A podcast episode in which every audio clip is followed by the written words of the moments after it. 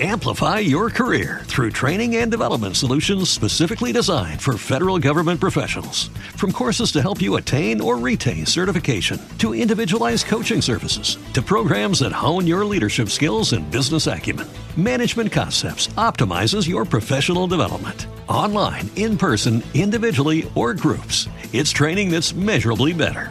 Learn more at managementconcepts.com. That's managementconcepts.com.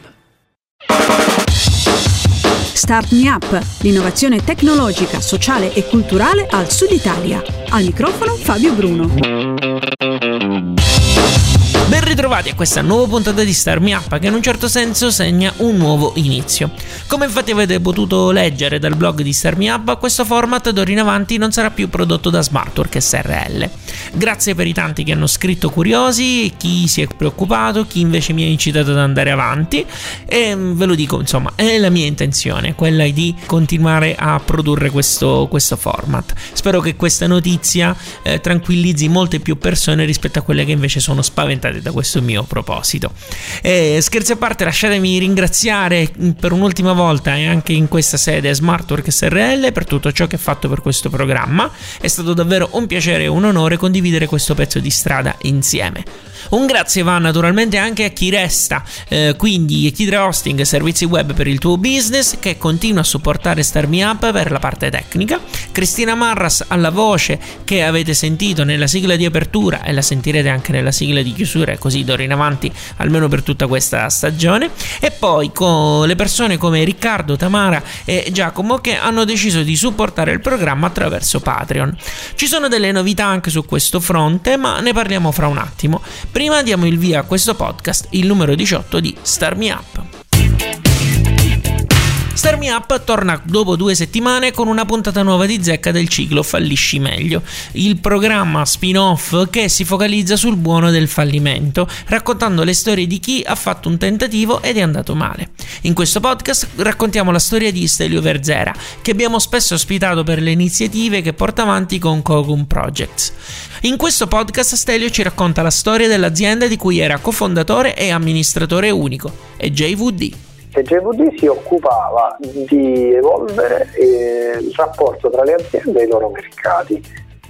Eh, in particolare, se vogliamo delle parole più note, eh, brand design, comunicazione, in particolare istituzionale, ma anche dell'advertising e tutta la parte di marketing strategico, quindi come questo si collega poi a, a, agli obiettivi, alla strategia dell'azienda e al suo contesto. Stelio, chi erano i clienti di EJVD? Eh, I clienti di EJVD erano aziende di diverse dimensioni, quindi da un, ris- un ristorante del fungo eh, dell'Eur di Roma, che è un, un, dice, un, un punto cospicuo, un, landmark, un landmark uh, romano molto noto, fino a Finmeccanica, Jaguar, Land Rover, Johnson Johnson, comunque aziende quindi internazionali più, con brand più noti, passando per un po' di tutto. Negli anni abbiamo dal 2002 al 2010 abbiamo toccato di tutto, so, la scuola superiore della pubblica amministrazione, Fiat, abbiamo fatto un po' di tutto. Quindi Roma, Primi anni zero, azienda che opera nel campo del marketing e del digitale con una serie di clienti, alcuni anche abbastanza grossi. Quando le cose hanno preso una brutta piega, Stelio? Dipende che si intende per brutta piega. Uh, io credo che ci siano stati degli errori uh, imprenditoriali in quello che abbiamo fatto, in particolare nell'assemblaggio della compagine sociale, proprio i soci. Queste cose uh, non creano problemi finché non c'è una tensione forte sul sistema eh, ed è una delle cose che ha ceduto sotto pressione. Una di quelle che hanno ceduto prima sotto pressione sono stati proprio i rapporti tra queste teste e queste pance che erano i soci di EGVD. l'altro aspetto eh, è organizzativo, mm, in particolare eh, il rapporto tra mm, la nostra dimensione, quello che facevamo e quanto ci siamo strutturati. Eh, anche qui, finché le cose vanno bene, t'aggiusti, nel momento in cui c'è bisogno di una grande adattabilità, una flessibilità, se non sai come farlo dal punto di vista organizzativo, perché ti hanno insegnato, si, si insegna nelle business school che ti devi strutturare, che c'hai head of qualcosa e tutte queste cavolate, eh, anche lì sotto pressione queste cose poi non sono flessibili e quindi si fanno delle crepe e poi si spaccano. D'altra parte devo anche dire mia discolpa che nel momento in cui queste cose sono state fatte non erano degli errori, perché in effetti il lavoro che faceva GD era abbastanza stabile, abbastanza orientato al processo, cioè il modo in cui lavora una, una società che fa quello che faceva GD è abbastanza ripetibile paradossalmente, cioè a parte l'elemento creativo, però quello è il contenuto del progetto, ci sta che tu strutturi delle divisioni, una digitale, una analogica, che hai dei titoli sulle persone, N- non era proprio un grave errore, salvo che non era necessario e nel momento in cui è servito altro, ossia quando è arrivata la crisi in Italia, quindi sostanzialmente nel 2009 in pieno, primi sentori 2008, ma noi ci ha sbattuto sul muso sul 2009 e, e i nostri clienti hanno cominciato a licenziare, corridoi vuoti, cose impressionanti, pesanti, anche di grandi aziende, budget bloccati e lì tutto questo è esploso. Eh, a quel punto non c'era più un modo, non c'era tempo, non era più il momento e non c'era più modo di diventare quello che non eravamo. E quindi secondo te EJVD ha chiuso per colpa della crisi o la crisi ne ha messo in luce le fragilità? Ma la seconda che hai detto, io non so quanto saremmo stati in grado di reggere una crisi di quel genere giovani e con le esperienze comunque di pochi anni che avevamo in un altro modo ma sicuramente non lo eravamo così, così come non lo erano altre aziende. Eh, aziende grandi hanno altri, a parte vabbè, evidentemente hanno gente anche, anche, nel tradizionale organizzativo e manageriale, ma comunque con più esperienze quante ne avevamo noi al tempo, ma poi hanno anche altri meccanismi di salvataggio, veramente dagli aiuti al, e ne abbiamo viste tante, vendere pezzi marci e tenersi buono, cioè puoi fare mille cose. Noi no, noi eravamo troppo grandi per non farci male, troppo piccoli per, per non farci male. e quindi la crisi ha reso questo inevitabile. No, diciamo and- stavamo crescendo, cioè era un'azienda che continuava a crescere di anno in anno, eh, non, eravamo in un momento di investimenti, peraltro pure questo ci ha fatto soffrire molto, cioè la crisi è arrivata in un momento in cui stavamo facendo investimenti in sviluppo eh, commerciale, quindi stavamo pagando uno stipendio o due che erano impegnativi e c'erano dei contratti grossi sul tavolo e si è bloccato tutto. Quindi alla fine non è che abbiamo fatto delle come si dice in modo polite, cavolate enormi.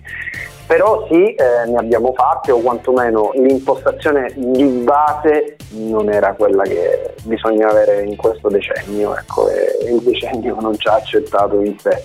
Stelio parla di cavolate ed è molto generico, ma quando gli chiedo il momento in cui ha capito che davvero non c'era più niente da fare, smette di essere generico ed è molto più preciso. Questa è una cosa che non sanno tutti, eh, no, in realtà più che devo correre ai pari era non c'è più niente da fare. Eh, diciamo che chi ci seguiva la contabilità eh, non si è dimostrato la persona più professionale del mondo per evitare di andare in dettagli eh, più sinceri e meno piacevoli da ascoltare. la chiusura dell'anno 2000 10, se non erro, sì, eh, ci aspettavamo che fosse stata in perdita di una cifra X e, e abbiamo scoperto di, di, essere stati in, perdita, di, di aver terminato in perdita di più di 5 volte quella cifra. Ora per un'azienda in cui il grosso dei costi sono costi fissi, che il commercialista eh, ti dia un punto di break even così lontano dalla realtà è colposo, non, è, non posso neanche pensare che, che, si sia sbagliato. Io questo l'ho scoperto prossimo alla chiusura di bilancio del 2010, quindi a 2011 inoltrato. E, e, peraltro sapendo, avendo quel riferimento di break even abbiamo fatto un lavoro incredibile nel 2010 per arrivare il più vicino possibile a quello nonostante i problemi, ci siamo massacrati, siamo arrivati senza energie, ce l'abbiamo fatta e scoprire 3-4 mesi dopo la fine dell'anno che non è servita a niente perché il break even point era ben più in là di quello tutto considerato è stato molto pesante. Lì colpa anche l'organizzazione interna, la nostra amministrazione che con, con, una serie di pressioni addosso era fuori controllo letteralmente, tutta una serie di cose che poi si vanno accavallando l'una sull'altra, diciamo, non è che voglio dare tutta la colpa al commercialista perché certe cose dobbiamo tenere d'occhio anche noi, ma come dire, pensavamo che lo stesse tenendo d'occhio lì. E questo ha portato alla gestione di tutte quelle pratiche e azioni che sono abbastanza solite dopo un fallimento. Intanto parliamo di fallimento imprenditoriale ma non tecnico perché l'azienda non aveva requisiti di fallibilità, il che significa che l'abbiamo messa in liquidazione dove al momento ancora sta eh, però insomma sostanzialmente quello che è successo è stato smontare tutto, quindi dire alle persone che bisognava chiudere, non prendere altri lavori, alla fine come sto dicendo io e un collega ci siamo messi a settembre di quell'anno a smontare l'ufficio fisicamente e portare tutto fuori. Chiaramente c'erano da pagare una serie di cose che quando queste macchine, poi questo pure lo, lo scopri solo quando ti succede, è, è un'onda, no? tu, tu lavori, lavori adesso non lo faccio più, però è anche abbastanza normale lavorare sul debito quando sei imprenditore e finché la macchina gira quel debito rimane sotto controllo perché c'hai dei flussi di entrate o quantomeno apparentemente sotto controllo finché il problema non è economico, cosa che appunto nel nostro caso eh, si è scoperto essere, ma sembrava finanziario. E appena ti fermi ti arriva tutto addosso, cioè a, a, giochi fermi il debito è quello che è in quel momento. E siccome appunto non ci hanno dato l'opportunità di fermarci prima perché ci hanno nascosto questi numeri o quantomeno non ci hanno aiutato a vederli, mettiamola così, e quando ci siamo fermati i numeri erano belli grossi e quindi c'era da decidere che fare, ci siamo organizzati per pagare chi ritenevamo che non potesse non essere pagato appunto c'erano persone con famiglie, c'erano persone che c'erano dopo fiducia e quant'altro e arrivare dove riuscivamo a pagare nonostante molti ci avessero detto che ti frega, è un SRL, eh, lascia tutto come nessuno vedrà mai i soldi insomma. State ascoltando Star Me Up, al microfono Fabio Bruno e in questo nuovo appuntamento di Fallisci Meglio stiamo raccontando la storia di AJVD, azienda di cross media communication design a cui capo c'era Stelio Verzera. Fin qui abbiamo cercato di ricostruire il modo in cui AJVD è arrivata al capolinea e lo abbiamo fatto attraverso gli occhi di Stelio e le sue parole. Adesso cerchiamo di incrociare la storia di EJVD con quella della nuova azienda fondata da Stelio qualche tempo prima che EJVD uh, eh, fallisse. Mi riferisco a Cocoon Projects. Lo spunto mi è stato dato dall'articolo che proprio Stelio ha scritto e il cui titolo è A Story You Need to Know. Eh, Cocoon, eh, Cocoon è un'altra cosa. Cocoon non è nata per questo. Cocoon è nata prima di questo per diventare un partner della società precedente. Eh, perché Cocoon eh, appunto aveva il suo focus già dall'inizio su come le aziende lavorano al loro interno principalmente, quindi era l'altro, l'altro, l'altra metà del mondo rispetto a come si relaziona col mercato, almeno con la sua idea iniziale.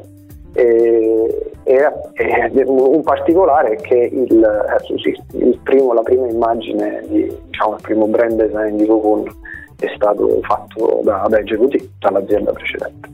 Nel frattempo, eh, appunto, questa idea di, che, che, non era, era proprio, era proprio, un'altra realtà imprenditoriale, cioè non c'erano neanche gli stessi soci, era un'altra situazione eh, che doveva diventare partner, perché nello specifico io e altre persone ci stavamo appassionando sempre di più a, a, come ci si organizza, a come si lavora dentro. Io era una cosa che studiavo già da due anni quando abbiamo dovuto chiudere JVD eh, non solo, anche persone non di EJVD hanno detto ok facciamo questa cosa, saranno partners, ci aiuteranno a vicenda.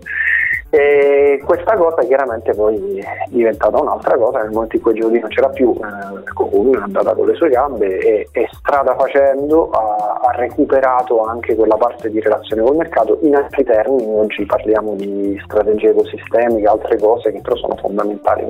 Più, oggi nel 2019 non ha più senso pensare di distinguere eh, l'evolvere come un'azienda lavora dentro di sé e come un'azienda lavora fuori di sé.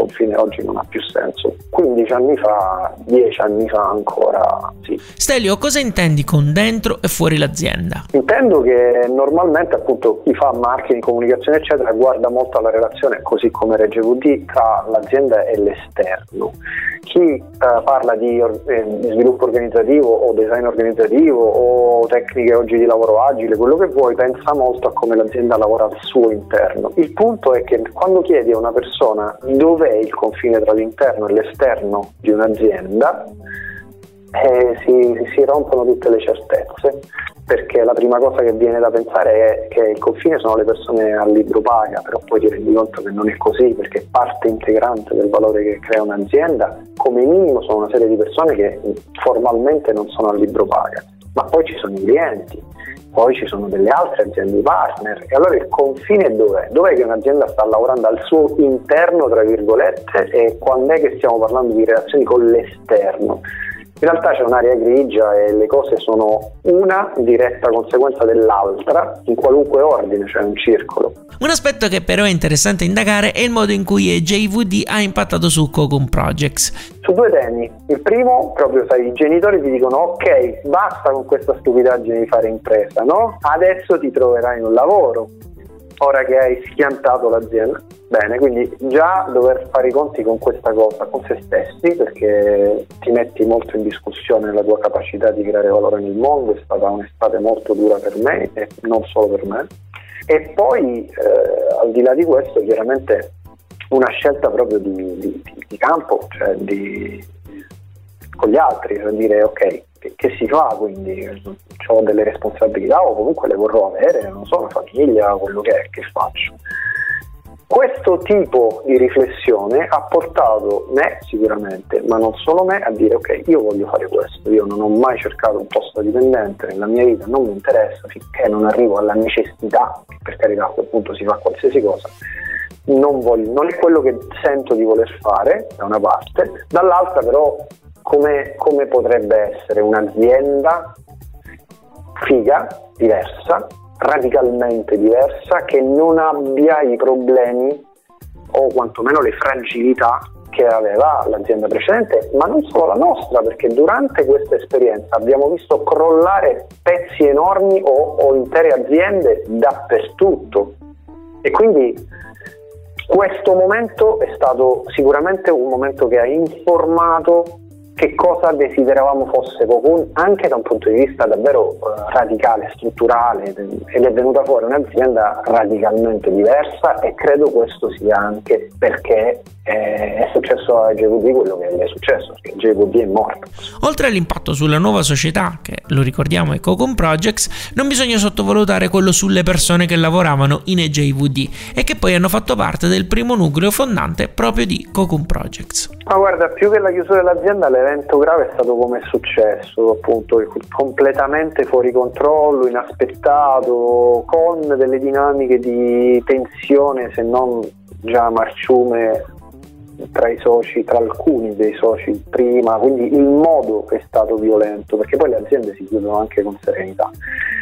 Questo ha creato una situazione drammatica nel senso proprio etimologico e eh, come nelle situazioni drammatiche della vita in generale credo che emerga la vera natura dei rapporti semplicemente. Semplicemente questo. Quando un rapporto è zero, è basato su sai, valori comuni, amore tra le persone, conoscenza mh, vera delle persone, quando i rapporti sono veri, sinceri, eh, le situazioni drammatiche in realtà li rafforzano.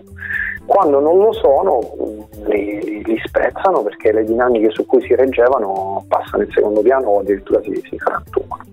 E questo è stato il caso per alcuni dei rapporti di GVD, quest'ultimo, mentre il caso precedente, quello in cui si rafforzano, è stato il caso per altri, quelli più veri. E, e anche questo, ora che mi ci fai pensare, probabilmente è stato un buon effetto che Cocoon ha avuto dall'esplosione di JVD, cioè si è trovato con un nucleo di persone che aveva appena eh, consolidato la relazione tra loro.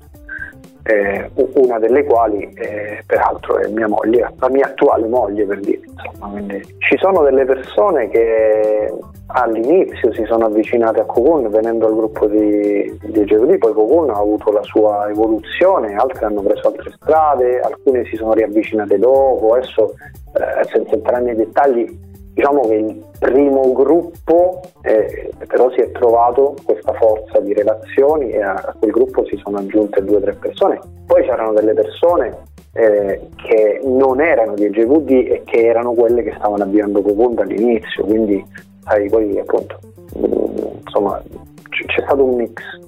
Però per rispondere insomma in sintesi alla tua domanda, eh, credo che sia l'inverso, che questa situazione in realtà abbia rafforzato i, i, i rapporti, le relazioni che valeva la pena Prima di continuare ad ascoltare l'esperienza di Stereo che oggi lavora in Cocoon Projects, ma a noi sta raccontando l'esperienza del fallimento di EJVD, voglio dirvi che da qualche giorno su Patreon trovate nuove ricompense. L'obiettivo è quello di creare una community digitale su cui il programma possa reggersi. A questa community io, insieme al supporto di Riccardo Mancinelli, che alcuni di voi conoscono per il podcast Strategia IT, cercherò di fornire una serie di strumenti utili per portare avanti il proprio business online. È una community che si radunerà attraverso un nuovo mezzo, per, almeno per gli ascoltatori di Star Me Up, che è Telegram. In base a quanto donerete ci sono diversi premi, quindi mm, si passa dall'essere semplicemente inseriti all'interno della community al ricevere contenuti speciali come un podcast nuovo, ad esempio, eh, dei video tutorial e poi chi dona invece il massimo potrà mh, mm, unirsi ai cosiddetti web caffè che sono appuntamenti mensili in video chat durante la quale ci sarà la possibilità di parlare con chi sta portando innovazione al sud Italia. Trovate comunque tutte le descrizioni complete sul Patreon ufficiale che è patreon.com slash fabbruno con 2b. Torniamo adesso a Stelio e alla storia di EJVD, perché come vi dicevo poco fa, questa intervista parte da A Story You Need to Know, che è un articolo che Stelio ha scritto per Mosaic, una pubblicazione su Medium dedicata all'evoluzione del mondo del lavoro, curata proprio da Cocoon Projects, a cui a tutti è chiesto di contribuire. Stelio, tu gli scrivi che hai sostenuto un solo colloquio nella tua vita e lo hai fatto solo per capire cosa si prova. È per questo che chi vuole entrare in Cocoon non deve fare colloqui? Era così anche in EJVD? Bella domanda, no no, questa è una mia cosa personale per come sono fatto e per come è andata la mia vita. Io ho studiato all'università, ho studiato quello che ho studiato, cioè ingegneria aerospaziale per passione per il vento, per, per il mare, per, per le onde, per tutt'altro, senza mai pensare di, necessariamente di lavorare in quell'ambito, non l'ho mai fatto per trovare un lavoro. Mentre studiavo eh, ho iniziato a lavorare, quindi mh, mm, la mia vita è stata da subito quella di fare, se mi passate un brutto termine, consulenza, comunque insomma di lavorare con organizzazioni per evolversi da quando avevo 19 anni. E, sai, tutte quelle cose che, che, riguardano il poterti organizzare come meglio ritieni, il valorizzare eh, i risultati che hai, quanto riesci a essere utile e non le ore, il tempo, tutte queste cose mi appartengono da sempre. E essere dipendente mi, a parte che la parola già non mi piace ma non, me le farebbe perdere quindi non l'ho mai cercato. Nonostante le difficoltà ma le difficoltà ci sono in qualunque lavoro eh, quello che è successo in EGVD è che abbiamo fatto un botto di colloqui di lavoro, cioè io avrò fatto ad altri, non lo so, 200 colloqui di lavoro negli anni EGVD, inclusi alcuni di gruppo, abbiamo organizzato cose negli hotel per fare assessment di gruppo, abbiamo fatto di tutto. E poi studiavo perché sono fatto così, leggevo, dico ma forse siamo noi, ma può essere Invece no, è che devi fare otto colloqui con l'esame del sangue e delle urine e poi comunque non sai se la persona eh, sarà quello che, che tu credi che possa essere. Non solo, c'è un altro tema ancora più importante. Tu non lo sai di che persona hai bisogno. Nella complessità, avere un job description, una job description che pubblichi e dici ci serve una persona così, è un'altra cavolata, non è così, è, è emergente quello che serve. E quindi ci siamo proprio resi conto, a proposito di lean thinking, che tutta questa energia messa nei colloqui di lavoro era un muda, per usare un termine tecnico, uno spreco. Tecnicamente, proprio, proprio lean management uno spreco. Nel momento in cui individui una cosa come uno spreco, cioè una cosa che tu fai perché pensi di dover fare, ma in realtà non contribuisce direttamente a creare il valore per cui tu esisti, quando lo individui come spreco, allora si apre la domanda, ok, ma come lo elimino questo spreco? E da lì in Cocoon si è aperto un mondo, abbiamo iniziato a parlare di attraction, abbiamo iniziato a parlare di affinità o risonanza con le persone, di far entrare le persone direttamente nel cuore dell'azienda che è la governance, per vedere loro se c'è questo match tra loro e l'azienda in, in, in modo autodiretto eccetera, eccetera. E quindi è nato il sistema di, tra virgolette, selezione di Cocoon. Da quello che ci siamo detti fin qui, sembra che Cocoon Project sia nato come risposta al fallimento di AJVD. È una interpretazione un po' troppo semplicistica oppure no? Cocoon fortunatamente non è la sola a rispondere non al fallimento di JVD ma al fallimento di un'intera impostazione sociale che è quella del, del secolo scorso, eh, dall'era industriale in poi, capitalismo, eh, concorrenza, un lavoro basato su logiche di guerra, eh, che è esattamente l'opposto di una comprensione ecosistemica. Quindi Cocoon sì, è stata una risposta a questo, ma in modo molto più ampio e proprio per questo si è trovata unita a collaborare con tante altre persone e organizzazioni che la vedono allo stesso modo. Per fortuna siamo veramente tanti e si sta sviluppando una reale alternativa. Il punto è che eh, lavorare per, per, giochi a somma zero, che poi è lo stesso che succede con mo- molte aziende con i dipendenti, cioè o vinco io e perdi tu, oppure vinci tu e perdo io, no? Eh, portandole a livello di mercato e chiamare tutto quello che non ci piace che generiamo con la nostra azienda, con il nostro sistema, chiamarle externalities, cioè non sono fatti miei, è una roba che non regge, abbiamo fatto finta di non vederlo per un secolo, sta devastando economie, sistemi sociali e il pianeta intero. E questa cosa sta terminando, o finirà bene o finirà male. Sicuramente Cocoon è a, un tentativo di risposta a questo, soprattutto oggi che ne abbiamo preso coscienza. Ai, I primi anni di Cocoon lo, lo sentivamo ma non, non, l'avevamo messo a fuoco e realizzato. È diventato sempre più chiaro quando abbiamo visto che Cocoon era in sé un ecosistema, generava un ecosistema, interagiva con ecosistemi e quindi, visto che funziona, cresce, bella e sana, grazie a Dio, e, e quindi è una possibile, una possibile, risposta. Nel farlo abbiamo visto di non essere soli e adesso decine di esempi nel mondo di ogni dimensione e, e quindi sì, la risposta finale è sì, ma non a EJVD ha una cosa ben più ampia. Sempre dall'articolo che citavamo prima si legge che il fallimento di EJVD ha messo in moto tutta una serie di riflessioni Stelio e questo me lo ha confessato lui stesso durante l'intervista. La mia riflessione, quella più profonda, è stata personale, è stata uh, legata al... Io sono una persona molto severa con se stessa, a volte dicono sono severo, severo con gli altri, ma non sanno quanto lo sono con me stesso. È stata legata davvero al dire ma come hai fatto a essere così stupido, a non vedere quello che stava succedendo. Chiaramente era diciamo, questo è quello che uno si dice, poi la cosa non era esattamente così. Non credo il senno di poi, ma già dopo pochi mesi di essere stato stupido, mi sono reso cieco sì, ce ne ho una parte della colpa sicuramente, ma era così sistemica la situazione che era molto difficile vedere quello che stava succedendo, proprio perché abbiamo fatto le cose da manuale salvo un paio di... nel senso proprio nel modo in cui organi- eravamo organizzati, ci siamo organizzati, non c'era nulla di sbagliato, questo è il problema.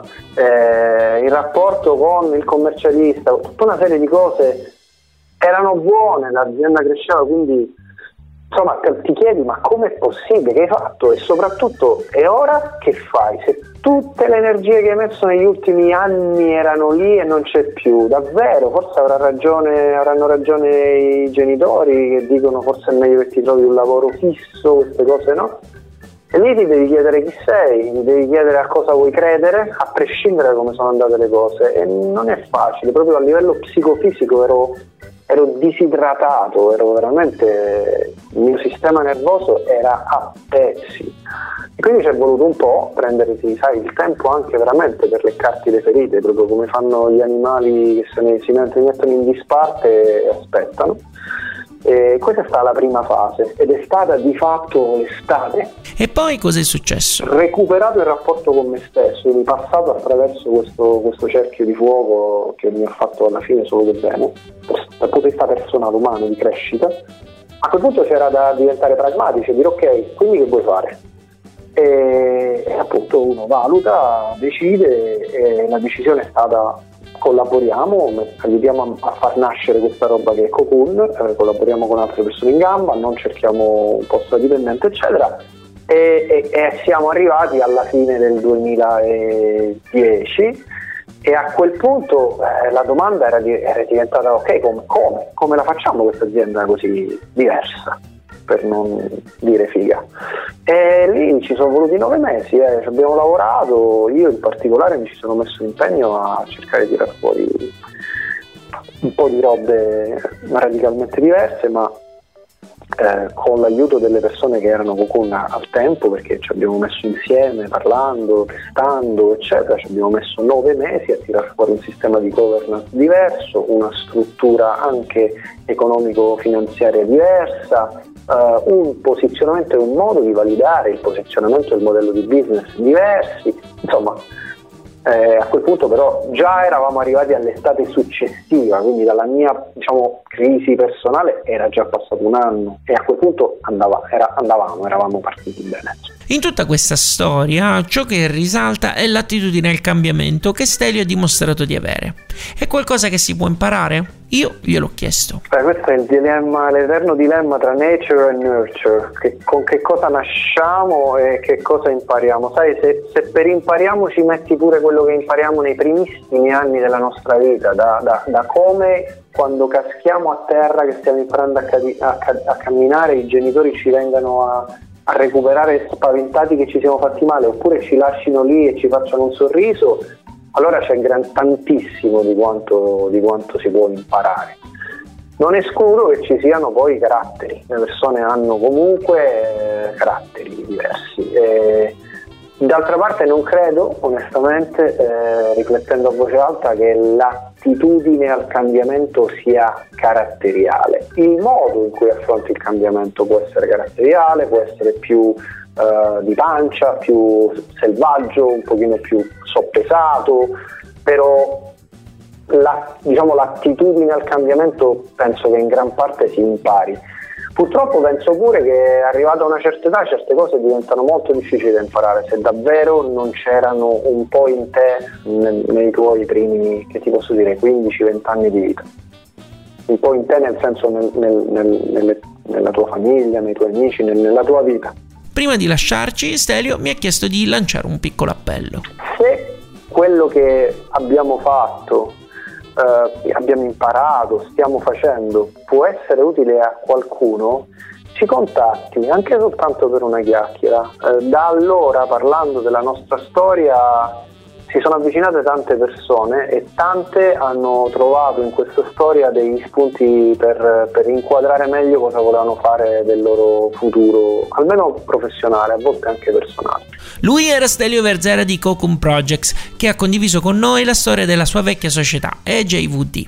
Io per questo lo ringrazio, così come ringrazio tutti voi che avete fin qui ascoltato questo podcast. L'invito è quello di unirsi alla community di Telegram che vi ricordo è a pagamento. Potete fare la vostra donazione tramite Patreon o anche Satispay. Trovate i link diretti nella descrizione del podcast e su radiostarmiappa.it. Per chi non potesse fare una donazione può restare in contatto con Starmi Up attraverso il gruppo Facebook, che resta attivo e si trova nel solito modo, e cioè digitando Starmi Up gruppo d'ascolto nella barra di ricerca di Facebook. Inoltre, gratis potete dimostrarci tutto il vostro affetto, facendo una serie di cose che fra un attimo Cristina vi dirà. Io vi ringrazio ancora una volta per averci ascoltato fino a qui e vi do appuntamento online la settimana prossima con un nuovo podcast di Starmi Up. Alla grande! Ti è piaciuto questo podcast? Dillo con una recensione o mettendo qualche stellina su iTunes. Un complimento fa piacere, una critica ci aiuta a crescere. Segui il programma su Twitter, LinkedIn e Instagram e se ti piace abbonati, non perderai così neanche un podcast. Start Me Up può contare sul contributo di Kidra Hosting, servizi web per il tuo business.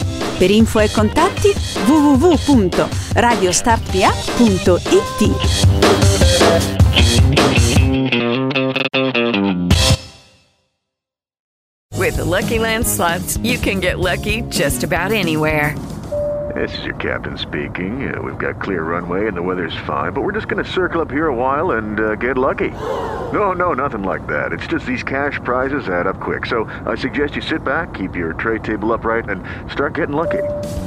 Play for free at LuckyLandSlots.com. Are you feeling lucky? No purchase necessary. Void where prohibited by law. 18 plus terms and conditions apply. See website for details. Judy was boring. Hello. Then Judy discovered ChumbaCasino.com. It's my little escape. Now Judy's the life of the party. Oh, baby, Mama's bringing home the bacon. Whoa, take it easy, Judy. The Chumba life is for everybody. So go to ChumbaCasino.com and play over 100 casino style games. Join today and play for free for your chance to redeem some serious prizes. ChumbaCasino.com. No purchase necessary. Void where prohibited by law. 18 plus terms and conditions apply. See website for details.